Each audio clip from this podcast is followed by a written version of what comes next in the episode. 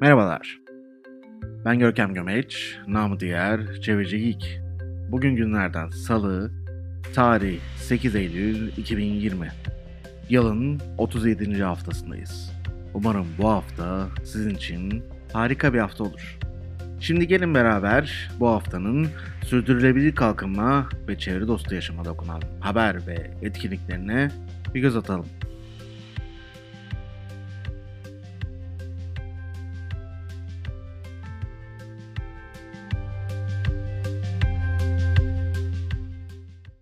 Geçtiğimiz hafta 227 sivil toplum kuruluşu bir araya gelerek ortak bir mesaj verdi.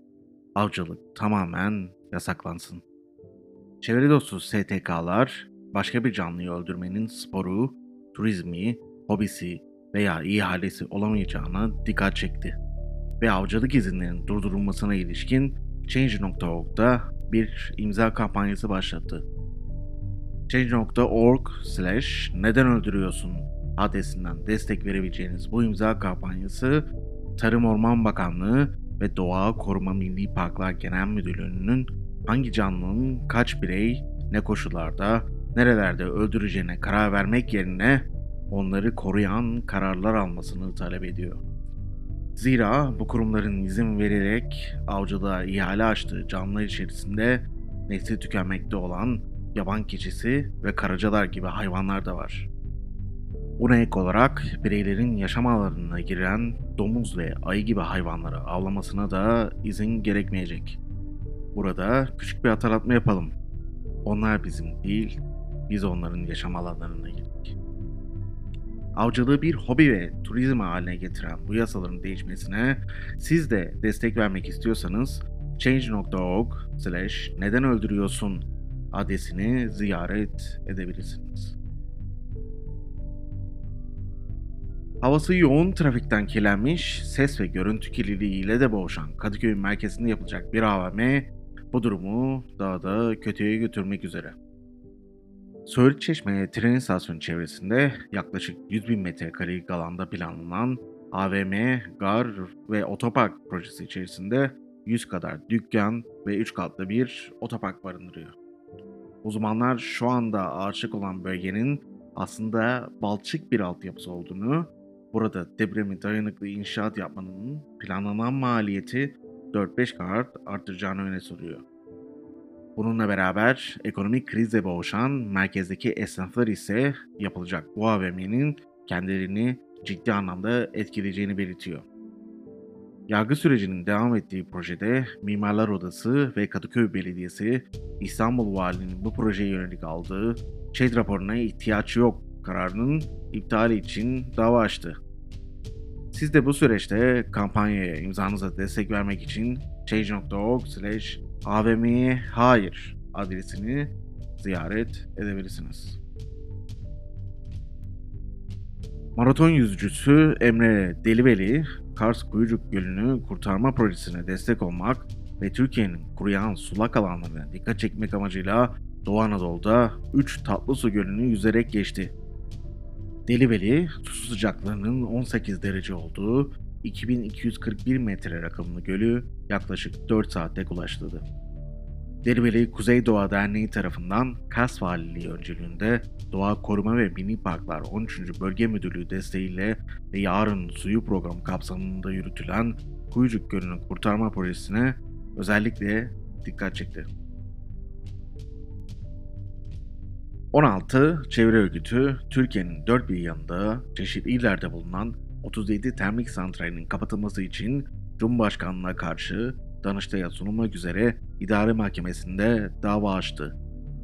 İçinde Kaz Dağları Savunma Derneği ve Adana Tabip Odası'nın da bulunduğu STK'lar adına dava dilekçesi hazırlayan avukat İsmail Hakkı Atav, termik santrallerinden yayılan partiküllerin koronavirüsü taşıdığını ve böylece salgının etkisini daha da artırdığını öne sürdü. Kömürlü termik santralinin kapatılması gerektiğini belirten Atav, Türkiye'nin kömürlü elektrik santrallerinden üretilen enerjiye ihtiyaç olmadığını savundu. Atav, Türkiye'nin şu anda %36 arz fazlası var ve kömürlü santrallerden %30'unu üretiyor. Elektrik açığı oluşturmayacak termik santral uğruna insanlar ölüyor dedi. Bilim insanları geçtiğimiz günlerde Thermocells adı verilen tek bir teknolojiyi geliştirdi. Isı piller olarak da adlandırabileceğimiz bu teknoloji fazla ısıyı yenilebilir enerjiye çeviriyor. Uzmanlar bu teknolojiyle birlikte taşınabilir piller üreterek yüzeylerden gelen fazla ısıyı kullanmayı hedefliyor.